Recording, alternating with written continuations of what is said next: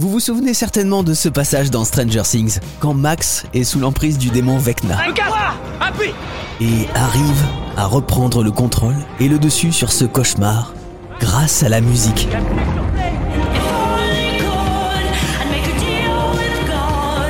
Et c'est exactement la méthode que viennent de découvrir des chercheurs suisses pour transformer les cauchemars en rêves positifs. Un simple accord de piano suffirait passer du côté sombre au côté positif en une fraction de seconde. La musique qui possède d'incroyables pouvoirs comme nous l'explique Coralie dans l'os. Elle est musicothérapeute. Je suis pas euh, chercheuse, mais euh, en tout cas, on, commence hum, de plus en plus, par aussi les neurosciences, à découvrir vraiment le large potentiel de la musique.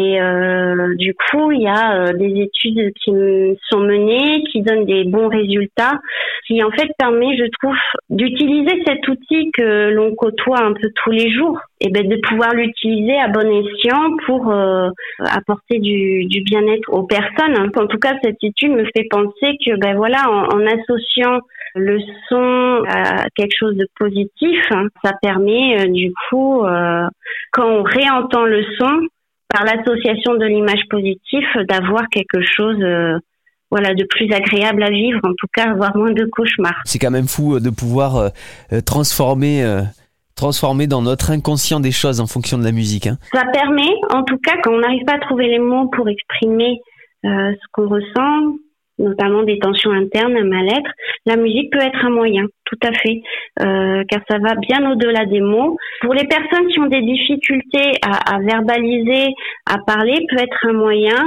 euh, un substitut pour pouvoir euh, s'exprimer. L'expression ou l'évacuation de tensions internes. La musique, un accord de piano pour transformer le cauchemar en rêve. Ta place est ici.